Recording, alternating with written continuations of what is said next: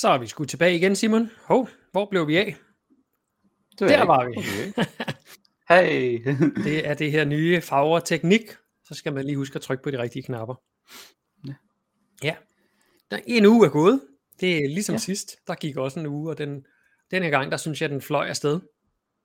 Ja. Øhm, har sket en hel masse, på trods af, at man nærmest har haft en fri weekend for en gang. Ja.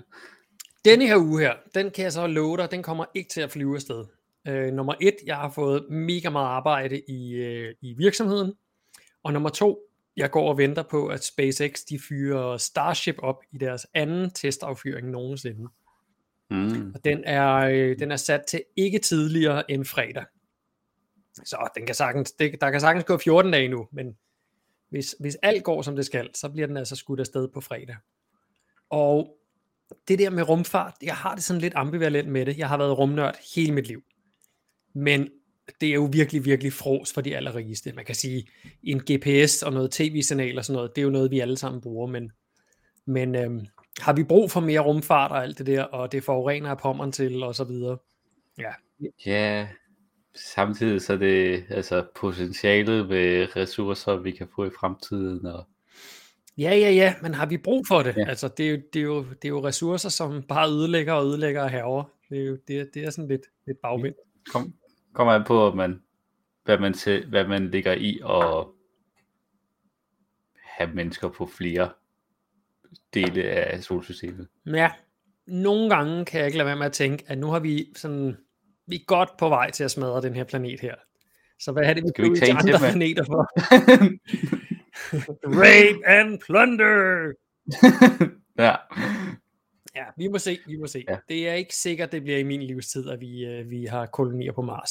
Jeg ved godt, Elon Musk kan vil gerne gøre det rigtig hurtigt, men Det tror jeg ikke, det tror jeg ikke engang bliver i min, min levetid. nej, ting tager tid. Ja. Nå, men øh, hvis man altså er lidt rumnørd, så kig med der på, øh, på fredag på YouTube, plejer der at blive streamet på. Ellers så skal man blive hængende her, og det første, man skal gøre i øh, den grønne vinkel, er der nogen af jer, der kan gætte det derude? Kom, bare sig det. I skal skal- dele! Ja, vi har lige, og det her, det er ikke en kommentar til dele, det er til alt det der rumøjs der. Jette, hun Ja. mener, man skal bare stoppe det lort. Ja. Ja, men jeg har, Ja. jeg har fulgt med i det for længe, så jeg er simpelthen bare rumnørd. Jeg er ked af det. Ligesom jeg også er computernørd. Og dyrenørd. Mm. Nå, Men men frem. Jeg har for en gang skyld nærmest kun fundet gode nyheder. det har jeg ikke. Jeg har simpelthen valgt at opveje dig 100%. Så den ja. Første dårlige nyhed, jeg har med, det er, at øh, man har fundet ud af spækhugger. Det vidste man godt. Men man har fundet ud af noget mere omkring spækhugger, og hvor fyldt det med PCB de i virkeligheden er. Så er der endelig kommet noget på en skitse eller en idé på bordet omkring en fly, flyafgift. Ja, det er, det er spændende at se, hvor, hvor modige de er. Nummer to dårlig nyhed. Produktionen af fossiler, den stiger, og øh, ja, det, det ser ud til, at det fortsætter de næste 30 år. Så er der ved at komme et rigtig stort Power-to-X anlæg i Danmark. Wow! Ja. Den trumfer jeg så lige med, at øh, nu har der i 130 dage været hedebølge på planeten, og hold lige fast, hver dag i de sidste 130 dage har været varmere end den forrige. Ja. ja. Jamen, så øh, følger jeg lige op med en, øh, en god øh, demokratisk nyhed med, at den første folkeafstemning omkring solcelleparker, øh, den, øh, den er kommet på, tilbage positivt. Sådan. Nå, men øh, jeg får lov til at starte. Øhm, man ved, og man har længe vidst, at spækhugger de er fyldt med menneskeskabte giftstoffer. Blandt andet PCB og, øh, og andre øh, kemikalier. Men nu er man kommet lidt dybere ind i, øhm, hvordan de får de her kemikalier i sig, og hvorfor der er nogle spækhugger, øh, hvad hedder det, populationer, der har mere PCB end andre. Og Ja. det man har fundet ud af, det er, at de spækhugger, der lever i Kanada og Grønland, det vil sige øh, op omkring Grønland og ja, Kanada og Grønland, de, de mødes jo. Så det er i, i det område derovre, det, er- det nordvestlige Atlanten må det blive.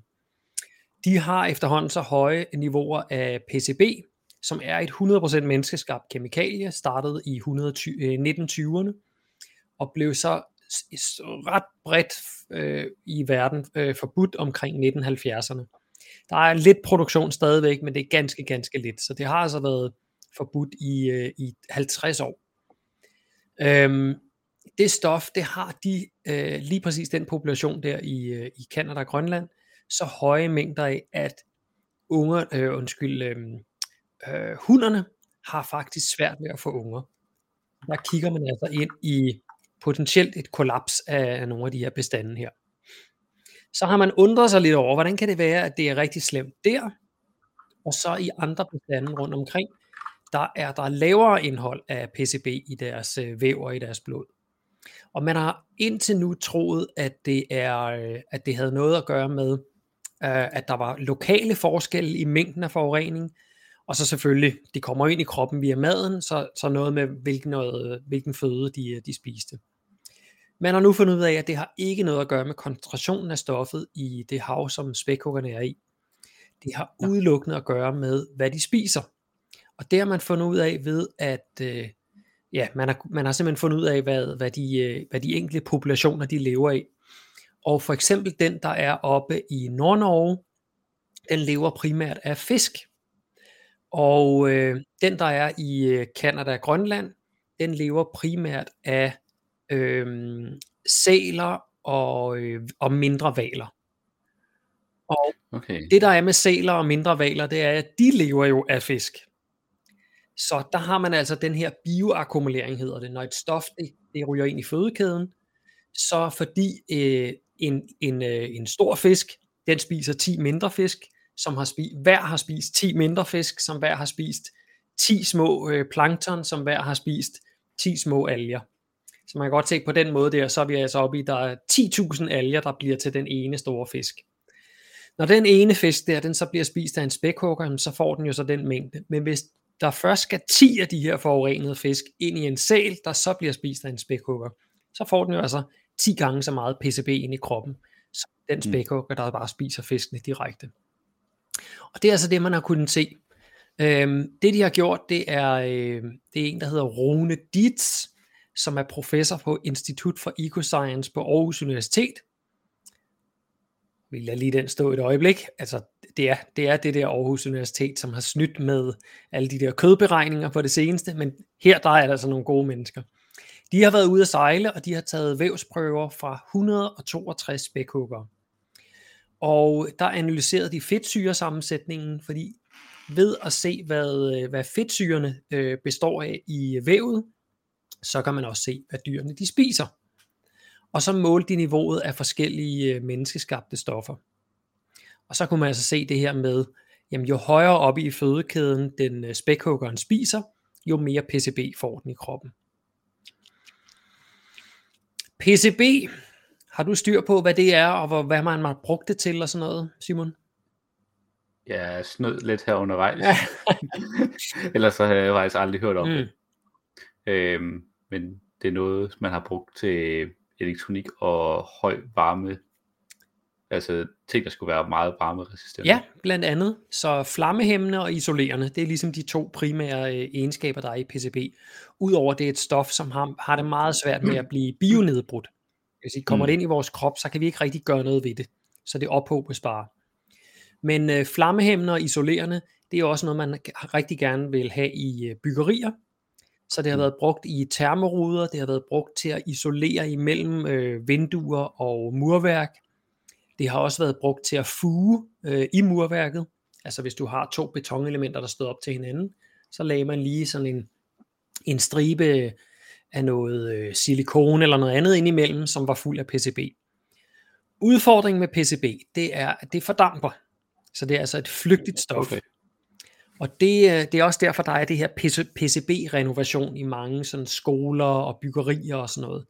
Fordi det her stof, det fordamper, og man kan simpelthen se øh, folk, der bor i de her bygninger, de har så forhøjet indhold af PCB i kroppen. Og det er mm. kraftfremkaldende. Så det er ikke særlig godt. Øhm, måden man faktisk under, eller fandt ud af, at PCB var et øh, skidt stof, det var, øh, altså det blev, det, det, man begyndte at producere det her stof i 1929. Og så har man brugt det overalt. Det er jo ligesom, øh, hvad det nu, de hedder, de der, de der stoffer, vi lige har haft problemer med. Øh, de der fluorstoffer PFAS. der. PFAS. Det var sådan en vidunderstof, ligesom PFAS var, ikke? Og DDT og Alle de der. asbestos. Ja, og, så ja. er stige afsted og kæmpe produktion af det, og vi brugte bare alle vegne, fordi det var så smart. Så i 1960'erne, der vidste man, at DDT det var skidt. Der var så to svenske forskere, som øh, begyndte at måle på fisk, fugle og sæler i Østersøen. De skulle nemlig se, hvor meget DDT der var i dem. Og så lige pludselig så begyndte deres øh, apparater at bonge ud på et andet stof, og det var så PCB, mm. som man øh, fandt ud af, simpelthen var overalt i natur og miljø. Og det jeg sagde med, at det er et flygtigt stof, altså det fordamper, det betyder, at øh, det kommer selvfølgelig ud i vores øh, atmosfære, men det der sker med i vores atmosfære, det er, at øh, stoffet, det, eller PCB'et, det bliver der som sådan, fordi der er relativt varmt hernede, men når luften kommer op i polerne, så fortættes PCB og falder simpelthen ned sammen med regn og dråber. Øh, det vil sige, alt det PCB, vi lukker ud her i vores del af verden, det fordamper ligesom, og så har vi lidt af det i vores luft, men når det så ryger op til Arktis og Antarktis, altså Nordpolen og Sydpolen, så fortættes det og falder så ned igen og bliver en del af, af lokalmiljøet. Og det er altså ja. derfor, det går rigtig, rigtig hårdt ud over øh, særligt spækhugger, som jo lever i, i, i det kolde hav. Ja, så det er både bioakkumuleringen, og så at der er ekstra høj koncentration i, jo, jo længere nordpå du kommer. Lige præcis. Og det er jo også en af, de, en af grundene til, at man ikke anbefaler, at man spiser valkød længere, blandt andet færingene. Øh, mm. Det er simpelthen PCB. Der er meget, meget store okay. mængder af PCB i, øh, i de her grindevaler. Så det betyder altså nu, at, øh, at vi, ja, for lige at opsummere, så har vi altså de her populationer af spækhugger, som potentielt kunne øh, kollapse med tiden, simpelthen fordi, at de ikke længere er øh, yngledygtige. Og det er bare en, ja, det er en trist nyhed. ja, der er ikke så meget, meget at gøre ved det. Uh, vi har lukket stoffet ud, og nu cirkulerer det på planeten, og det tager bare lang tid, før det bliver nedbrudt. Så det må vi bare vente på, og så må vi håbe, Som alle de andre sm- smarte stoffer, der skulle vare for evigt. Ja. Det gør det sjovt nok. Ja, lige præcis. Det er lidt af et evighedsstof.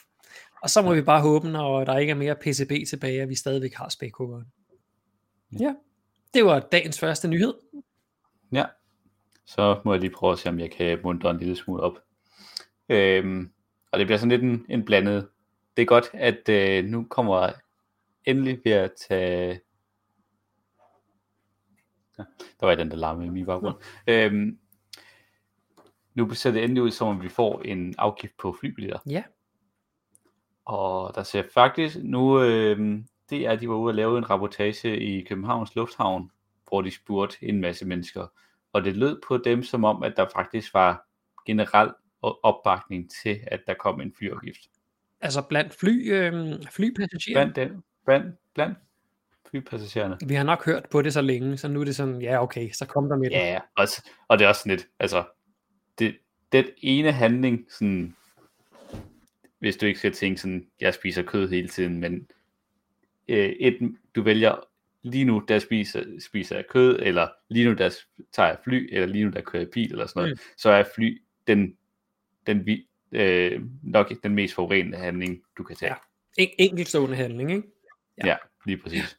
Øh, så derfor så giver det ret god mening, mm. at det er noget for at ødelægge, øh, ødelægge klimaet på den ja. front. Øhm, og det var også cirka, hvad de forskellige svarer, de tog med, havde at byde på. Mm-hmm. Øhm, og så hvad det kommer til, og hvad der ligesom bliver lagt op til i regeringens udspil, det er, ja, nok, de er ikke så ambitiøse, men det er en start. Øhm, regeringens, ja, det kan jeg se, Karin også er enig i. De er for lave, de afgifter. Ja, det vil stadig gøre, at det er billigere at flyve, end at tage et tog til Sydeuropa for eksempel. Ja. Og, og så er det jo ikke ligesom, så er vi ikke i mål alene på pris. Ja. Øhm, Men der er ligesom tre, de ligger op til, at der skal være tre kategorier. Øh, de korte distancer, altså inden for Europa og øh, de arktiske lande. Mm-hmm. Øh, og så mellemdistance, ud fra sådan den nordlige hem- hemisfære, vi er i. Ja. Og så de øvrige, så stort set hele den sydlige hem- hemisfære. Mm. Øh, og det kommer til at ligge på, de ligger op til cirka 60 til 60 til 80 kroner i Europa. Og så omkring 240-260 i mellemdistance kategorien. Og så Mhm. helt op omkring de 390-400 i den øvrige. Okay. Og det siger de ud fra, det siger Cancito ud fra de danske rejsevaner, så vil det give en gennemsnit på 100 kroner. Nå, altså fordi man flyver Fordi vi flyver, tre indrigs, eller tre europaflyvninger og en mellemdistance. ja, sådan. fordi, fordi altså, det er jo billigt at flyve i Europa. Ja. Altså, og selvom det også reelt set for hvor meget man udleder og så videre, så, videre så, så, så er det stadig dyrt øh, for den almindelige person at tage en tur til Thailand. Mm. Øh, det kræver noget af ens, ens månedlige budget. Ja, ja. Øhm, så derfor så flyver vi rigtig meget i Europa, men mindre på de lange ture. Så derfor så giver det et gennemsnit, der er ret lavt. Mm-hmm. Øhm, til Altså, gengæld, Siger de noget om, hvad det så kommer til at betyde for, for flyvelysten? øhm, umiddelbart så virker det ikke til, at det kommer til at have den store påvirkning på flyvelysten. Okay. Når, når jeg hører øh, folk, både flypassagerer og vi, altså folk fra Concito og sådan noget, snakke omkring det her. De nævner det ikke selv, men det jeg hører, det er lidt den samme måde, som folk de snakker omkring tobaksafgift. Mm-hmm. Det her med sådan, man vil gerne gøre det dyrt at ryge, Mm. Men alle skal have råd til det. men, men, men det skal heller ikke være så dyrt, at folk de holder op, Nej. fordi så Ej. mister vi jo af, så mister vi jo den indtægt. Ja. Og det er sådan, jamen pointen er jo, at man skal ikke gøre det. Mm. Ligesom at pointen er, at man ikke skal ikke flyve. Øhm, Udover det, så øh, lægges der også op til, at den her afgift, den skal ikke kun bruges til grønne tiltag. Den skal også bruges til at bare fyre over i pensionskassen. Øhm, så, så der bliver lagt op til, at en relativt stor del af den skal bruges til forhøjet ældrecheck. Okay. Hmm. Øhm, men provenyet regnes der med at være, skal jeg se, jeg mener, det var 1,2 milliarder. Okay. Så en slags penge, men ikke noget, der, Ja. der booster hele statsbudgettet. Ja, så den, det grønne, det skal bruges til, det er primært at få åbnet den der, øh, den ene grønne indrigsrute, som de har lovet i 2025, og at der skal være grøn indrigsluftfart i hele Danmark i 2030. Okay. Og er det, hvad- sagde du 1, hvor meget milliarder? Jeg mener, det var 1,2 milliarder. Og det er årligt, eller hvad? Ja. Okay. Mhm. Ja, ja. De, de penge bliver man vel også vant til, at der kommer ind på et tidspunkt. Så. Ja. Og så, øh, der er jo andre lande, som er lidt længere frem end Danmark, mm. øhm, fordi vi er faktisk ret langt bagud, når det kommer til flyafgift, fordi vi er de få lande i Europa, som ikke har det. Øhm, og der er taget nogle af, et udpluk af nogle af de andre nabolande med deres gennemsnitlige flyafgift ud fra nogle af de samme parametre, Okay. øhm, som de har. Så der er, vi kommer til at ligge os ret tæt op af Norge og Sverige, som har også lige omkring de 100 kroner i flyafgift. Ja. Lidt derefter så følger øh, Tyskland med 150 kroner i gennemsnit, og Holland ligger næsten på de 200. Og så Storbritannien, der er helt op og have en gennemsnitsflyafgift på 250 kroner. Hold da op. Hvorfor har man ikke hørt om det? Ja, det... Jeg havde sådan lidt et indtryk om, at vi var sådan lidt first movers på flyafgift. Eller på, Ej, jeg, jeg har hørt rigtig mange nævne, at altså både Tyskland syd for os, og Sverige, Norge nord for os, de begge to havde en flyafgift. Nå, okay. Nå, Men Der kan man bare se. Det, det har jeg hørt flere, specielt Concito nævne af flere omgange. Men Hmm. ja, jeg tror måske det er fordi, vi har snakket så ikke opråbende omkring en flyafgift i så lang tid, fordi det bare er sådan, det, det skal vi bare gøre. Altså lige siden 2019, Ja, ja, hvor at nu, sådan, nu skal der ske noget. Så, mm. øhm, så har det været sådan, det, det indfører vi jo bare i morgen, fordi det er jo en no-brainer. Ja. Øhm, nu står vi så i 2023, og der er stadig ikke sket en skid. øhm, men øh, ja.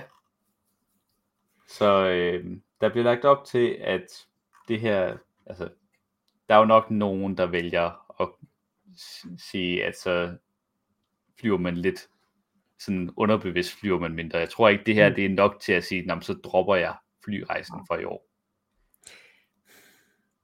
Nej, og det er også ligesom om, hvis man skal langt, Ja, så skal man jo flyve. ja, Eller, jeg siger ikke, man skal, men altså, det er ligesom kutumen, ikke? ja. Det er, der, hvor jeg tror, den kunne have en lille effekt, det vil måske være på indrigsflyvninger, hvor, hvor du, altså, du sparer jo ikke synderlig meget, hvis det er København-Aarhus for eksempel, i forhold til at tage et Intercity-tog. Øhm, jo, flyvningen den tager, hvad tager den, en halv time, 45 minutter, ikke? Men du skal Også- igennem, du skal igennem check-in og bla bla bla, alle de der forskellige ting. Og du skal ud til lufthavnen, og du skal, altså ud til og, lufthavnen, du, ja. og du skal ind til byen igen. Ja, Ja, ja. Den anden ende. Og sådan. hvor, øh, hvor man, der sparer man altså noget tid med toget, fordi den går fra midten af den ene by til midten af den anden by. Ikke? Ja. Vel at mærke, Ja. hvis du skal være i midten af byerne. Selvfølgelig. Ja. Så, så man kunne forestille sig, at, øh, at de der, du sagde du omkring 60 kroner. Ja. Ja, man kunne forestille sig, at det ændrer lidt på, altså en lille bitte skub over imod, man så kan købe en, en togbillet til måske noget, der svarer til lidt det samme penge. Ja. Måske. Måske. Ja. Nå, Ja. det er da interessant. Ja. Er der noget om, hvornår den kommer? Øhm, regeringen lagde vist op til, at det skulle være i 2025. Ja. altså, den skal iværksættes i 2025. Ja, det, altså der skal den træde i kraft. Men skulle, skulle den ikke, den skulle også gøre et eller andet i 2025. Der skulle den skaffe øh, grønne fly. Jo. så samtidig med at man indfører den, så pling, så resulterer den bare i grønne flyvemaskiner. Ja, ja, det kan man godt lide. Så har du et år. Nå, nå ja, nå, det er rigtigt. Hvis, hvis afgiften starter i januar, så har man jo helt til december. Ja. Ja, ja, ok. Nå, Og man, no har jo, worries. man har jo allerede lavet investeringerne, der skal, gøre, der skal muliggøre det i 2025. Ja, ja. Og Alt, alt, hockeystaven. alt, alt andet vil jo være skørt. Ja. Okay, skal Ja. vi hoppe videre? Lad os det. Jamen, øh, så tager vi lige en, øh, endnu en dukkert. Øhm, der har jo været rigtig mange klimaløfter fra øh, alle store lande, og inklusiv alle de store olielande. Men det man kan se i en ny rapport, der lige er kommet fra FN's miljøafdeling, der hedder UNEP, som hedder Production Gap Report. I den, der kan man læse sort på hvidt, at verdens førende producenter af olie, kul og naturgas planlægger en stor udbygning af produktionen frem mod 2050. Og den produktion, de så har planlagt, den vil føre os langt forbi 2, 2 graders målet fra Paris-aftalen. Så det her med, at vi, at vi skal reducere, og vi skal have mindre, og så videre, og så videre. Ej, den her graf, den skulle jeg lige have taget med. Dammit, det glemte jeg. Øhm, alt det her med, at vi skal reducere, og nu knækker vi kurven, og så videre. Det kommer slet ikke til at ske. Ifølge de fremskrivninger, der er af de politiske planer, som de er lige nu, så kommer vores CO2-udledning, og øh, altså den kommer til at stige med omkring 10% ind til 2030, og derfra begynder den så at falde, og i 2050 ligger den omtrent der, hvor vi er i dag.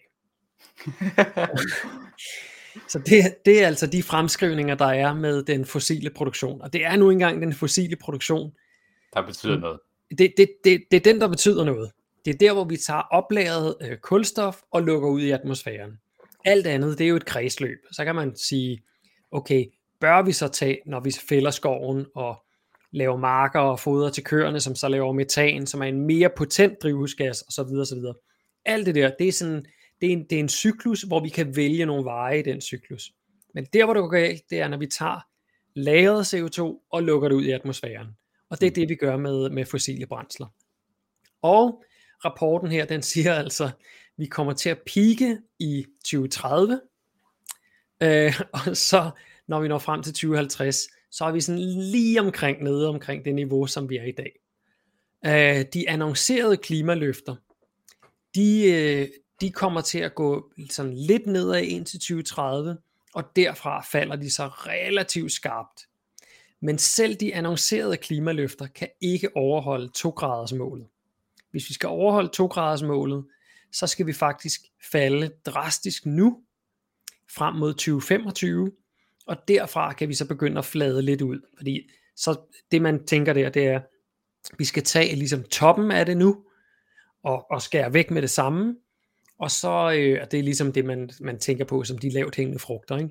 Der er en masse ting, hvor vi nemt kan, kan omlægge. Og så efterfølgende vil det være lidt sværere. Men selv de klimaløfter, der er nu, Øh, de, de, de lavt hængende frugter, dem er der altså ganske få af, og så ude der om en 10-15 år, så har man, så har man lavet nogle fremad, fremudskrivninger, som, som så gør, at vi, øh, at vi kan lukke meget mindre CO2 ud. Men altså, 2 graders målet, det når vi ikke med de løfter, der er blevet givet, og vi når det overhovedet ikke med de planer, øh, som er lagt for, for resten af verden. Det er, sådan, ja. det, er, det er ret deprimerende i forhold til, at de fleste politikere, når de snakker stedet om 1,5 målsætning. Hmm. Men selv journalisterne er begyndt at være sådan, ja, det kan vi så godt holde op med at snakke om, og så bare snakke om to, to graders målsætning, for det der er ja. i det mindste sådan en minutøs chance for, at hvis vi lette vores korpus og komme i gang, så, øh, så kunne vi måske nå den. Men det kan vi ikke. Nej. Fordi den planlægning, der er lavet, det man vil, øh, vil, vil ekstrahere fra jorden af olie, kul og naturgas, det er, hold lige fast, 70% mere end det, der skal til for at nå 2 graders temperaturstigning. Så det er helt umuligt. Altså, vi kommer til at snakke 3-3,5 grader eller noget af den stil der. Det er, det er virkelig kaotisk her. Ja, så det var det.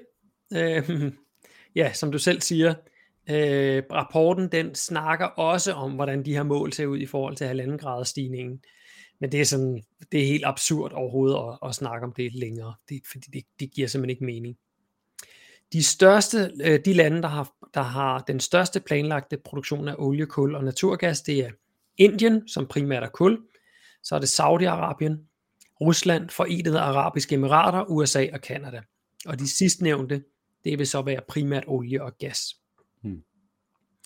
Alene fem lande, øh, de fem største af de lande her, de står for 51% af den planlægning.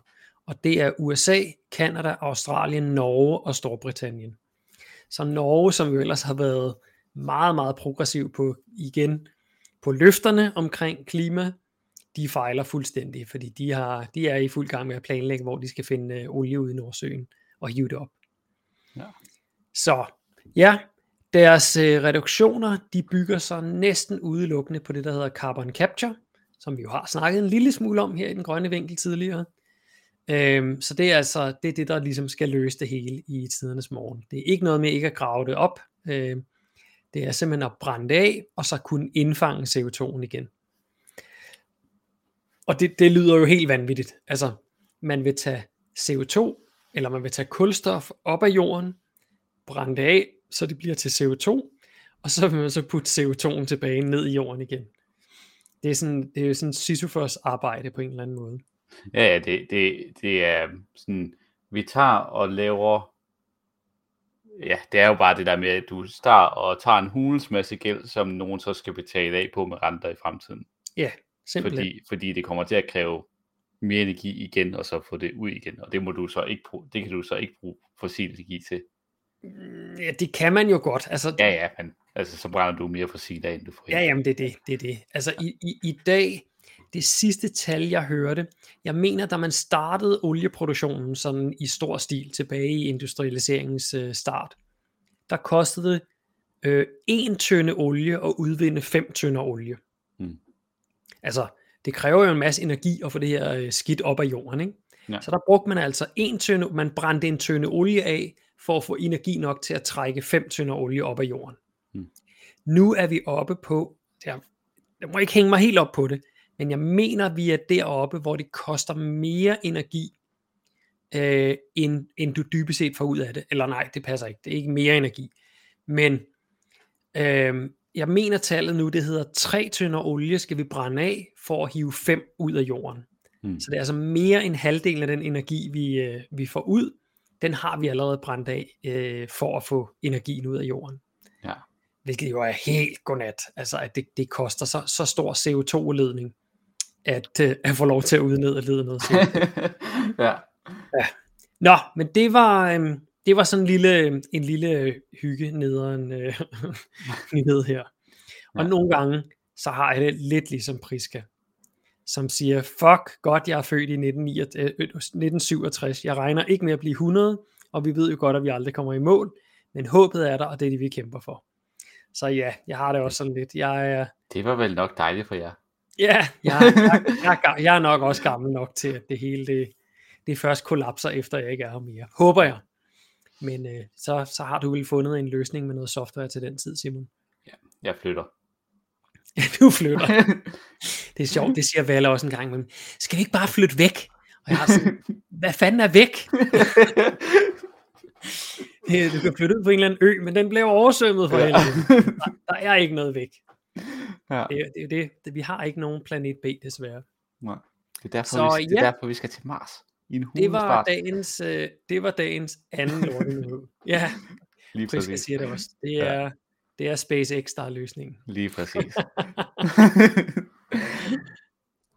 Ja. ja. Men øh, Hov, jeg kom, Hov. vi kommer til at trykke begge to. Hop lige en tilbage. Sådan. Men øh, vi bygger os ud af problemerne. Øhm, så vi, øh, vi, yes, vi bygger et, øh, et kæmpe stort Power anlæg i Åben Rå. Her i Danmark. Okay. Øhm, det er noget, der altså det er i gang med at blive bygget. Ja, det er et billede af anlægget, vi ser her, ikke? Jo, det er det. Sådan. Det ligner Yes. tre sommerhus.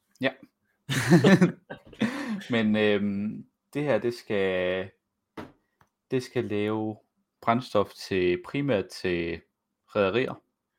Ja.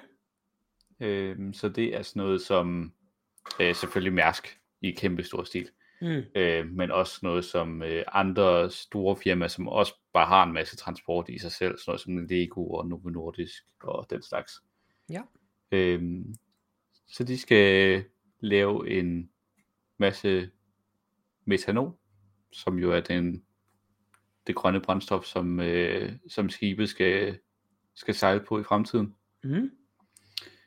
Og de regner med at være en af Danmarks største elforbrugere, når de først er op og, op og køre. De, skal, Wow. de regner med at bruge en 400 gigawatt-timer om året. Undskyld. 400 gigawatt-timer om året. Okay. Vent, vent lige lidt. Er hvor... Nå jo, okay.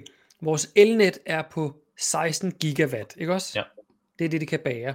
Ja. De skal så bruge... De skal bruge 1 gigawatt på det elnet i 400 timer. Ja, Okay, det så de, sige, så de skal bruge lidt over 1 gigawatt om dagen. ja. Så det er, det er lidt mere end en 16. del af hele vores elforsyning, som skal ned i det værk her. Ja. Hold da op, det er meget Ja. strøm. Ja. Wow. Ja. Øhm, og, det, og det ligger der, for man, ligesom man kan se i baggrunden af billedet der, der er mm. også ved at blive bygget en af Danmarks største solcelleparker. Okay, jeg tror ikke, det bliver på 1 gigawatt. Det tror jeg, det tror jeg heller ikke. Men der, der er lagt op til, at i det område af, der omkring Åben Rå, mellem Åben Mm. Rå og Tønder, der skal der bygges hullet om mængde, mængde af solceller. Okay. Mm-hmm. Mm. Øhm, så så det, giver, det giver mening at lægge det der. Ja. Øhm, og til at lave øh, det her metanol, der skal man også bruge noget CO2. Hey. Øhm, og man skal bruge nogle metal, metanmolekyler. Mm-hmm. Så derfor så har man også får til at gå med de der solceller. Ja. Ja. Kommer, de, kommer de for til at gå rundt med en slange op bag i? Det, det, det, det lød også, da jeg lige læste lidt mere omkring så lød det mest bare sådan, "Nå, men det, det er fordi, så kan det så kan de fungere som græs, græsslåmaskiner. Ja, okay. Øhm, ja. Nej, de, de, får, øh, de får en hulens masse gylde kørt ind an, andet sted fra, fordi der er også en hulens masse landbrug i det område. okay. Så, øhm, så det er sådan, de kommer til at få deres øh, CO2 og metanmolekyler, okay. og hvad de ellers skal bruge biogene stoffer. Mm. Øhm, ja, og de regner med, at jeg kan ikke lige finde et, et, øh, et tidspunkt, men de siger, at de ligger det op. Ingeniøren de rapporterer, at det kommer til at skulle stå klar til at servicere øh, cirka samtidig med øh, de her store byggerier af de første 200 øh, skibe, som skal sejle på metanol. Hold da op. Ikke at de, det her skal servicere dem, men det er sådan Mm. det, det, der er i gang af produktion af skibsflåde lige nu. Okay. Hold da. Det Det- er, det er noget af en... Men det er jo det, altså den, den grønne omstilling, som vi jo nævner der i flæng, hvor vi bare tænker, nu skal vi så til at skralde lidt mere. Ja. Det er jo et gigantisk øh, sådan infrastrukturprojekt. Ja. Det, den her fabrik alene, den, skal, den regner med at producere 50 millioner liter metanol om året. Hold da op. Og det kan, hvad kan det, hvor mange øh, tankskib, eller hvor mange øh, fragtskib kan det holde kørende? Det tror jeg så er de 200. Okay. Wow. Ja. Det er vildt. Det er i hvert fald sådan, jeg forstår det her, hvis det er lidt kringlet skrevet. Men, ja. Mm. Så har øh, Priska sådan et spørgsmål, som jeg også ikke kan lade være med at stille. Altså det er det her med, at vi, øh, så tager vi naturen og sælger solceller ud over det hele. Var det ikke noget med at smide dem på tagene? Og i øvrigt, hvad med de får, som skal gå derude? Hvem passer på dem? Hun har åbenbart øh, en historie fra Lolland, hvor forerne, der måtte gå, der gik ved solcellerne, de blev misrygtet og måtte slås ned. Okay. Ja. Det står nok ikke i din artikel, men Nej. øh, tror du, der er tænkt på det? Øh, det tror jeg ikke.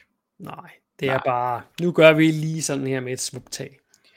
Jeg tror, altså, generelt set, så er der jo rigtig, altså, så vil jeg jo mene, at det er bedre at have sol, solceller end kornmarker til dyrefoder. Mm-hmm. Øhm, så på den måde, så synes jeg jo, det sådan set er fint nok. Mm. Øh, selvfølgelig så vil jeg foretrække, at det var sådan noget, at man gik ind i og lavede noget agro, agrovoltaics. Ja. Det her, hvor man faktisk øh, sætter solcellen op i, fl- i, i samsurie med at skulle producere landbrugsafgrøder. Helst mad til mennesker, ja. Helst med til mennesker. Øhm, men lige nu så er man, så er man jo bare de her får til at gå, fordi at man skal jo holde man skal jo holde græsset nede. Mm. Øhm, så det, det er jo en nem løsning. Ja. At lukke nogle forud. Og så, ja, så kunne jeg godt forestille mig, at man ikke tænker særlig meget over, at man også skal kigge efter de her får. De passer jo bare sig selv jo. Ja. Eller noget. Det gør for sig ikke. Mm-hmm. Men spændende fra med, en, øh, med teknologiske briller, så er det jo sindssygt spændende det her. Ja, og altså vi kommer nok ikke ud over, at vi kommer til at have skibstrafik. Så på en eller anden måde, så er der jo også, har det her også en eksistensberettigelse. Helt sikkert. Ja. Helt sikkert. Altså, hvis vi skal køre business as usual, hvilket størstedelen af befolkningen gerne vil, så er vi nødt til at lave den, øh, den her øh, meget teknologiske grønne omstilling. Ja. ja. Hmm? Ja. Alright, jamen øh, det lyder jo det lyder for godt, Simon. Så øh, det du jo lige har glemt, det er, at der nu i 130 dage, og den her nyhed, den er lige lidt over en uge gammel, tror jeg faktisk allerede. Så vi er nok op på en 100, snart 140 dage. Øhm, der har simpelthen været hedebølge på vores planet. Og øh, global opvarmning, det er den ene af drivkræfterne, og den anden, det er El Niño, som vi jo har snakket om. Der kan også være øh, noget med skibe og en vulkan, der spiller lidt ind, fordi der har været noget vulkan, øh, lidt mere vulkanaktivitet end normalt. Øh, og så ved vi, at skibe har også en udledning, en særlig udledning, som, som gør, at øh, temperaturen de stiger. Men Ja, for de fleste af os, der var oktober nok ikke sådan specielt varm her i Danmark. Det var en sådan en typisk øh, e-, efterårsmåned. Øh, regn og, og, og blæst. Øh, men i, i Europa, der var næsten alle lande syd for Danmark meget varme i oktober. Og nu er tallene altså begyndt at blive frigivet fra de store globale centre, der opgør temperaturerne globalt og regionalt. Mm. Og hvis man kigger på øh, det, der hedder ERA 5, som er en, øh, en, en, en analysetype, så var 2023 0,44 grader varmere end 2022, og 0,40 grader varmere end den forrige rekord, som var fra 2019. Og vi snakker jo om den der øh, 1,5 graders målet, ikke? Men at vi allerede har øh, en, en rekord på, på, øh, på 0,44, det skræmmer lidt.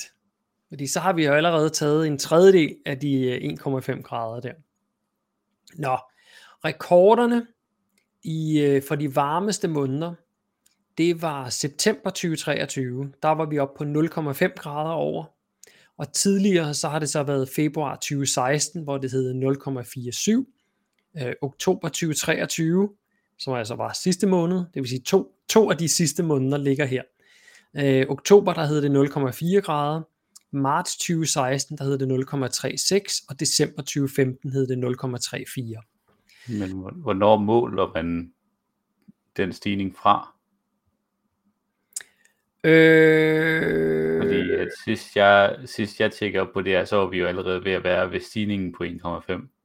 Ja, uh, det kunne jeg faktisk ikke... Jo jo, undskyld. Det er normalen for den periode, der hedder 1991 til 2020. Ja, okay. Og man så måler, tem- og temperaturnormalen for dem. Og 1,5 det er jo fra præindustrielt, så det er jo de der 1850. Ja. Og nu siger du halvanden grad. Oktober ender omkring 1,7 grader over før industrielt niveau. Så altså, de 1,7, de er der allerede. Og som jeg sagde før, øh, den, dag, den globale temperatur på verdensplan har slået daglige rekorder siden juni.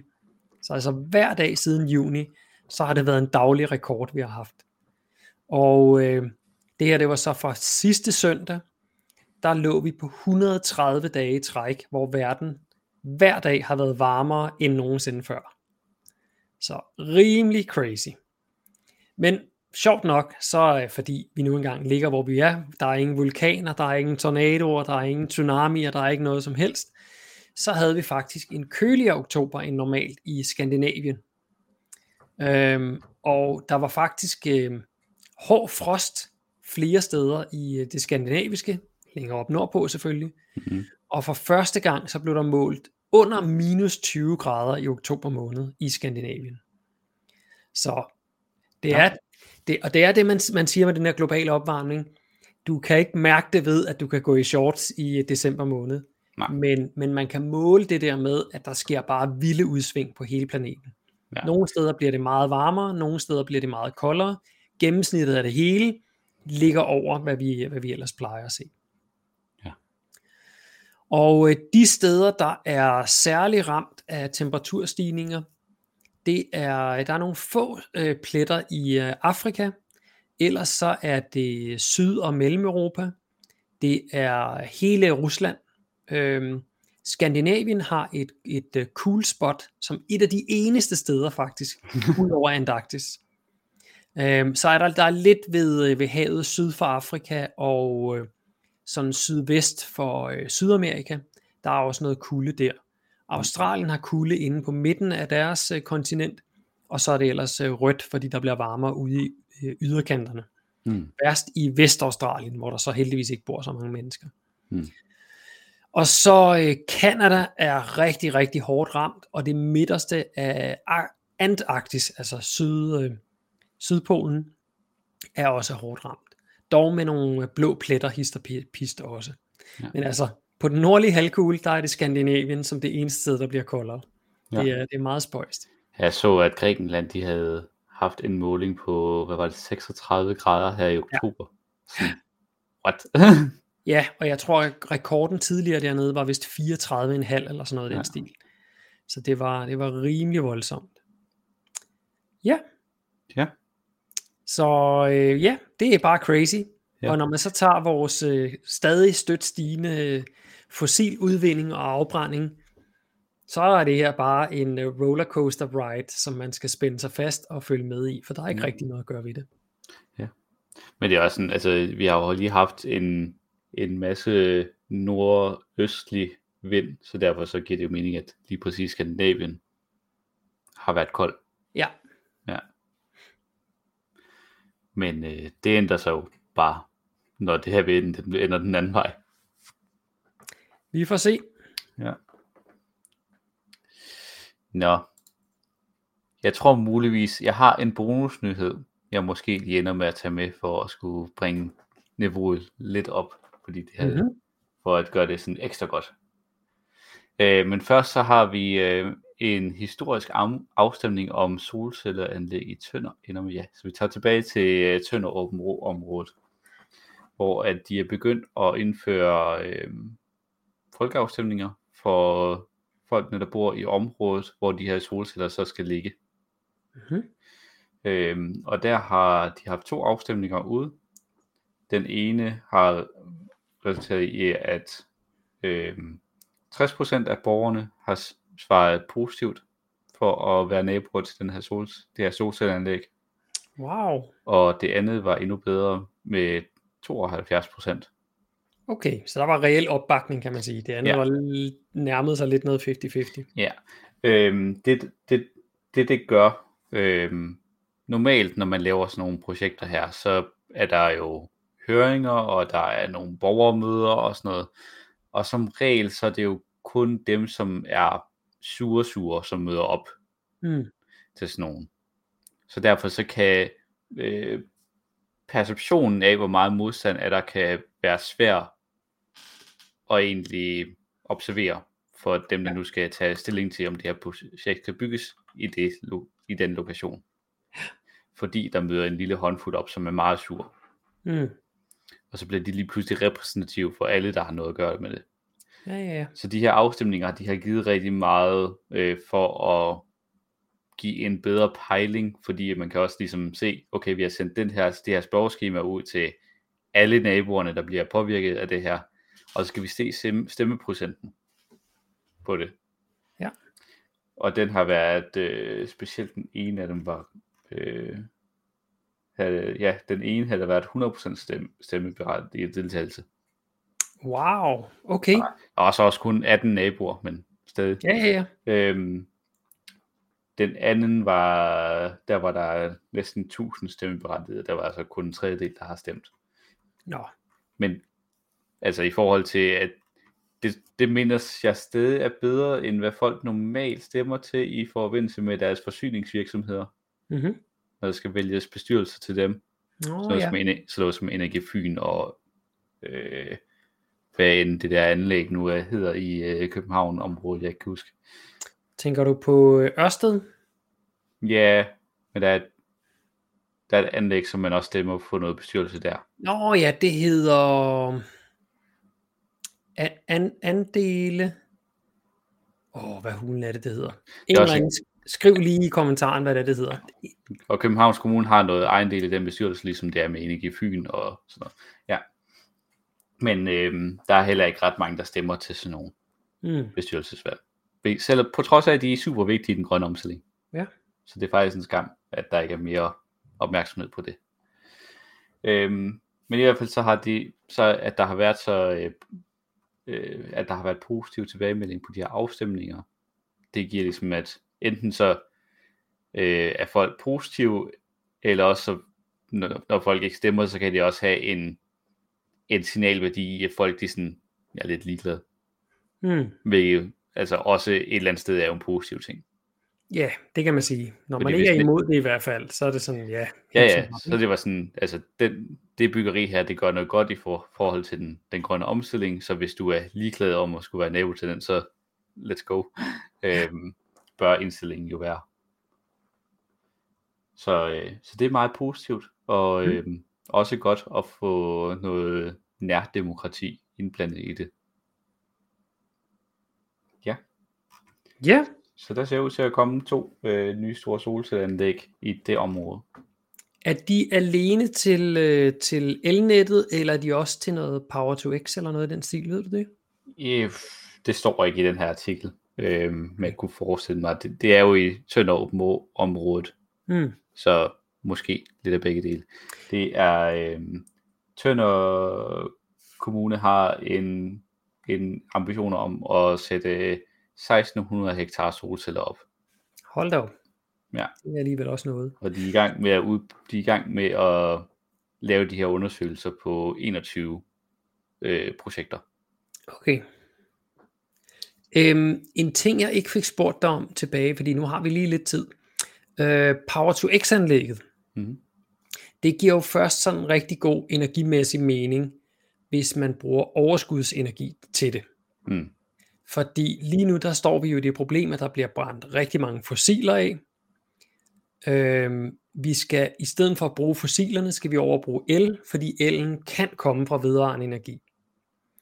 Hvis man så nu begynder at tage el eller strøm, og lave det til, øh, til Power to X, så hiver man jo noget af det strøm ud af nettet, som ellers skulle bruge til at omstille fra det fossile til el.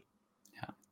Så det giver kun mening at trække strøm ud og bruge det til metanol eller andre øh, øh, grønne brændstoffer for eksempel, når der er overskudsstrøm. Altså der, hvor vi, øh, når vi har rigtig godt blæsevejr herhjemme, ikke for meget, så stopper vindmøllerne, men bare godt blæsevejr, så producerer vi jo mere strøm med vindmøllerne, end vi danskere vi kan bruge. Mm. Og så må vi som ofte sælge det. Nogle gange sælge det med tab til Tyskland. Altså simpelthen betale tyskerne for at tage imod vores strøm. Ja. Og det giver jo ingen mening. Så, så kunne man lige så godt putte det ind i et Power to X anlæg. Men det er jo kun i de tilfælde, det kan betale sig at, at, at, at fremstille øh, metanolen, Ja. som det ser ud lige nu. Selvfølgelig, når vi på et eller andet tidspunkt har fået alle de her solceller og alle havvindmøllerne op at stå og så bliver der jo hele tiden produceret mere strøm, vi kan bruge, og så, så er det klart, så kan man have Power to X anlæggene kørende. Mm. Men hvis man bare har Power to X anlæggene kørende hele tiden, så ja, så vil der være nogle perioder, hvor det er vedvarende energi, men der vil være andre perioder, hvor det så bliver, hvor det simpelthen er kulafbrænding, der laver strømmen, som Power to X anlægget kan køre på. Har du stødt på noget omkring, om man vil styre Power to X anlæggene? Nu, nu er det jo nok ikke verdens største Power to X anlæg, eller det er, jo, det er jo nok en lille bitte del af, hvad der skal være af anlæg på sigt. Ikke? Men har du stødt på noget omkring noget med, at man simpelthen vil lukke anlægget ned, eller sætte det på pause, når, ja. øh, når, når vinden ikke blæser, eller solen ikke skinner? Jeg har, jeg har ikke stødt på nogen af producenterne af PowerSwix, der nogensinde har snakket omkring det. Nej. Øh, jeg, jeg har set nogle folk fra Grønne Tænketanke og andre, der ligesom er inden for ingeniørvidenskab, øh, der snakker omkring den her mulighed. Mm. Øhm, og jeg tror lidt for håbet er, at, at det vil give mening at gøre. Der, det, man skal jo ligesom vinde over det, at du vil gerne afskrive dit anlæg. Mm. Altså du skal producere noget med dit anlæg. Ja. Og du vil gerne have tæt, så tæt på en 100% uptime, som du kan. Ja. Fordi at så producerer dit anlæg noget og bliver afskrevet hurtigere. Ja. Øhm, så ved at du lukker det ned, så ender du i en situation, hvor du et eller andet sted taber penge. Mm-hmm. Du producerer ikke. Ja. Øhm, og forhåbningen er, at den difference, der kommer til at være, øh, hvor man siger, enten så lukker jeg ned, eller så kører jeg på strøm fra fossile energikilder, at Mm. CO2-afgiften kommer til at skulle veje op for det. Okay, så det er simpelthen ikke kapit- altså man kan, man kan ikke tjene penge, hvis man bruger fossil strøm. Ja, fordi den grønne strøm øh, ser ud til at skulle blive så billig. Mm. Men det er jo også alt efter, hvordan vi stykker afgifterne sammen, Ja, ja, ja. omkring om du faktisk kan købe grøn strøm billigt, eller om det bare bliver en pulje, eller der er mange forskellige sm- små detaljer i det. Ja, ja. Der er en forhåbning om, at det kommer til at give mening. Ja, så det du i virkeligheden siger, det er, at man sætter sin lid til, at markedet vil styre, at man ikke lige pludselig begynder at putte sort strøm ind i de her anlæg, men at det altid vil være grøn strøm. Ja. Mm-hmm. Okay, det, det, det køber jeg det svar der. Lidt, lidt ligesom, jeg, jeg så en, øh, videodokumentar omkring sådan øh, omstillingen fra, øh, da man begyndte i den tidlige industrialisering, sådan med den her kamp mellem kuldrevne produktioner øh, versus vanddrevne produktioner. Altså hvor om du var, din fabrik var drevet af øh, en flod, som spændede de hjul, du nu skulle bruge for at lave energi ja. og drive dine maskiner, eller om du havde kul. Øh, og der var jo i lang tid, at det gav, at det var sådan, "Nå, men okay, kan du, er det okay, at du nogle gange bliver nødt til at lukke ned for din produktion, fordi der ikke er så meget strøm igennem floden. Mm. Til gengæld så skal du ikke deal med at skulle have kul andet sted fra, som er Ja. ja. mega dyrt at få fat i. Ja, vandet er jo i praksis gratis. Øhm, og fun fact, så var, så var det øh, det, at kullet vandt så stort Mm-hmm. i, i løbet af de mange års kamp, der var omkring i mellem de to industrityper, øhm, det var faktisk arbejderbevægelse. Hvordan? Fordi at kul, det er øhm, konsistent. Mm. Vandkraftværkerne, oh. vandkraftværkerne byggede sig så meget op omkring, okay, så har vi en, koloni, altså vi har en arbejderkoloni Ja, omkring kraftværket, så det er ligesom, alle er øh, en del af det her økosystem, der er omkring den her fabrik. yes, yes. Øhm, og, vi har og virksomhedsejerne, de har total magt over at smide folk væk fra fabrikken og Mm. hive mm. dem ind, så snart der er strøm på, det, strøm på floden. Ja. Det er jo et forfærdeligt arbejdsforhold. Ja, ja, ja. Så derfor så øhm, ved at demonstrere, og så, så var arbejderbevægelsen faktisk med til at tvinge kul igennem, Hmm.